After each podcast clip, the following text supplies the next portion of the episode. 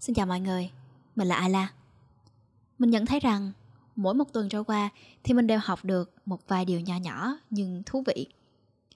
Và tới hẹn lại lên, vào Chủ nhật hàng tuần thì mình sẽ tổng hợp tất cả những điều nhỏ nhỏ thú vị mình lượm lặt được trong cả tuần vừa qua, gói vào một chiếc podcast nhỏ nhỏ, gửi đến các bạn, những người bạn mình không hề quen biết nhưng đã có đủ duyên để nghe thấy được cái podcast này à, những điều nho nhỏ này có thể là một vài điều mà đã học được đã nghe được đã đọc được hoặc là một vài ý tưởng mới mà mình muốn chia sẻ với các bạn.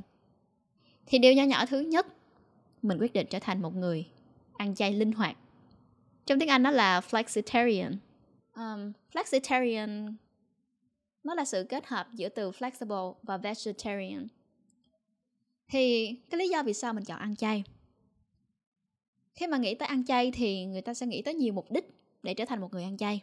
Ví dụ như là vì sức khỏe, vì môi trường, vì tôn giáo, vì tâm linh, hoặc là vì đã lỡ khấn nguyện điều gì đó và muốn đền trả với đấng tối cao, vân vân.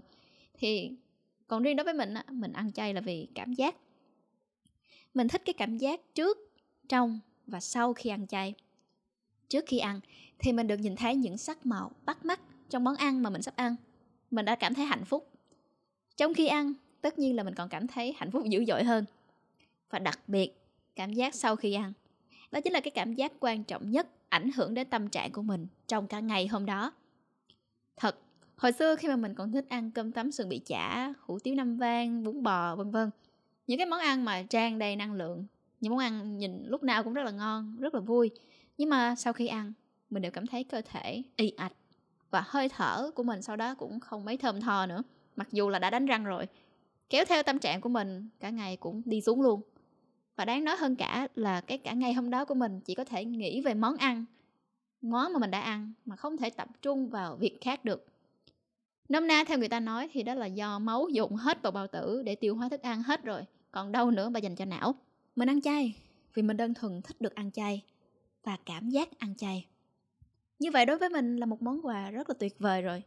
Còn các lợi ích tiếp theo sau đó, ví dụ như là sức khỏe tốt hơn, hay là bảo vệ được môi trường, có một lối sống bền vững, hay là về các yếu tố tâm linh, phật giáo, vân vân, thì cũng đều tốt thôi. Tuy nhiên đối với mình thì nó chỉ là những cái món quà tặng kèm nếu như mình thực hành lối sống này. Còn món quà chính vẫn là món quà mình cảm thấy hạnh phúc từ chính cái việc ăn chay. Tuy nhiên thì mình không phải là một người ăn chay trường, bởi vì có những lúc bất đắc dĩ như là chúng ta phải ăn cưới ăn cùng với những bạn bè mà họ không thích ăn chay. Thì việc ăn chay của mình sẽ trở thành một sự bất tiện với nhiều người. Trong tương lai thì mình cũng sẽ cố gắng chủ động hơn rủ bạn bè mình ăn chay hoặc là ăn các món ít thịt và nhiều rau. Và đặc biệt hơn nữa đó là khi mà bạn ăn chay đủ lâu, thì việc bạn thỉnh thoảng ăn một bữa thịt nướng hoặc một dĩa cơm tấm sườn bị chả full topping không còn là một gánh nặng cho bao tử nữa. Bởi vì bạn biết chắc rằng ngày hôm trước và ngày hôm sau mình đã ăn heo thị và sẽ ăn heo thị Tuy nhiên thì nên lưu ý rằng đây chỉ là một lối sống mà mình đang chọn trong thời gian hiện tại. Và các bạn đừng nên hoàn toàn tin nó 100% bởi vì nó không phải là chân lý. Bởi vì nó chỉ phù hợp với mình và ngay thời điểm này mà thôi. Nếu cảm thấy phù hợp thì các bạn có thể làm theo, còn không thì nghe chơi cho vui. Vậy hen. Điều nhỏ nhỏ thứ hai mà mình muốn chia sẻ đó chính là nỗi buồn không khiến ta quan trọng hơn. Mình nghĩ là các bạn đang nghe podcast của mình thì đều đã nghe những cái podcast khác nổi tiếng ví dụ như podcast Have a Sip của chị Thùy Minh cho Vietcetera rồi, đúng không? Thì chiếc podcast với Lê Cái Trọng Lý đã phát hành cách đây cũng đã khá lâu. Mình cũng đã nghe qua rất là lâu rồi. Nhưng mấy hôm trước thì mình có dịp nghe lại. Trong đó thì Lê Cát Trọng Lý có nói một cái ý như thế này. Có một số người thích nỗi buồn Vì nghĩ nỗi buồn là mình quan trọng hơn. Cái tự nhiên mình cảm thấy bị nói trúng tim đen. Bởi vì có một dạo mình buồn mãi. Bởi lúc đó mình đã nghĩ. Thật ra lúc đó mình không nghĩ nỗi buồn khiến mình quan trọng hơn. Nhưng đâu đó trong tiềm thức của mình đã nghĩ là mình sẽ quan trọng hơn khi mình buồn. Trong một nhóm bạn thì đứa đang buồn là đứa cần được quan tâm nhất, đúng không? Và mình đã vác cái vẻ mặt u buồn, ủ dột đó khắp nơi. Mình âm thầm khẳng định là tôi đang buồn đó, làm gì cho đúng đi. Rồi mong chờ mọi người làm gì đó cho đúng. Nhưng rồi, chẳng ai làm gì cả, bởi vì họ còn đang bận với cuộc sống của chính họ và thậm chí là nỗi buồn của chính họ nữa ai cũng quan trọng mà. Nhưng chẳng ai là quan trọng hơn cả. Vậy thôi, buồn cho đã đời đi, rồi đứng dậy. Ngày hôm sau, tôi không còn nghĩ mình quan trọng nữa, bởi vì tôi đã hết buồn. Điều thứ ba mà mình học được đó chính là học cách go with the flow. Cái này thì lần trước mình đã có chia sẻ trên facebook và instagram.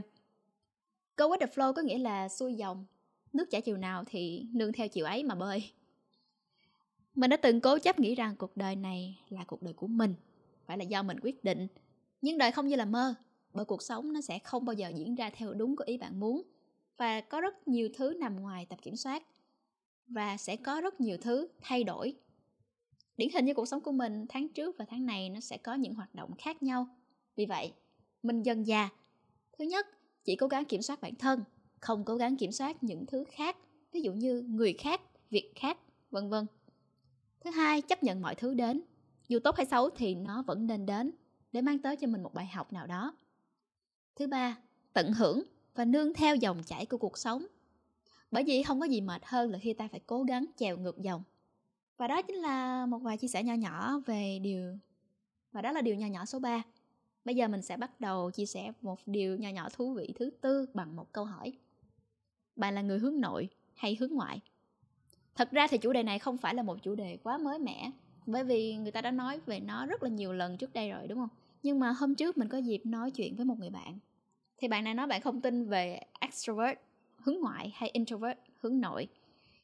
Thêm nữa ở giữa các khái niệm về extrovert và introvert thì có một khái niệm là ambivert.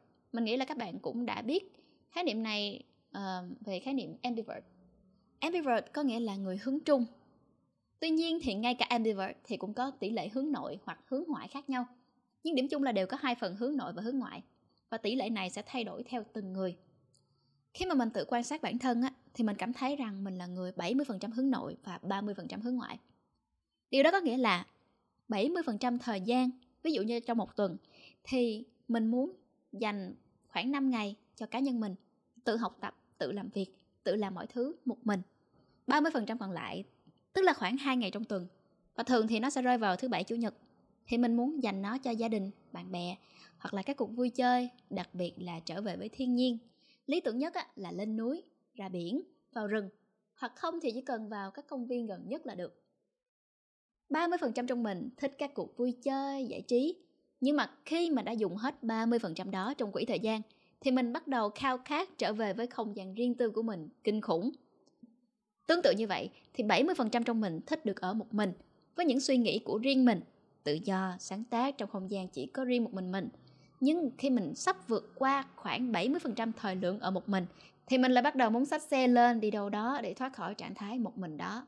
Hoặc là gọi đứa bạn ra cùng nhau uống một ly gì đó à, hoặc là gọi một đứa bạn ra cùng hoặc là gọi một đứa bạn ra và cùng nhau đi ăn 70% hướng nội trong mình cần nạp năng lượng từ 30% hướng ngoại và ngược lại 30% hướng ngoại này cũng cần sự hỗ trợ của 70% hướng nội kia để mình nói điều này cho rõ ràng hơn, có nghĩa là mình sẽ luôn cảm thấy hơi sai nếu như dành thời gian cho người khác hơn 30% hoặc dành cho bản thân hơn 70%.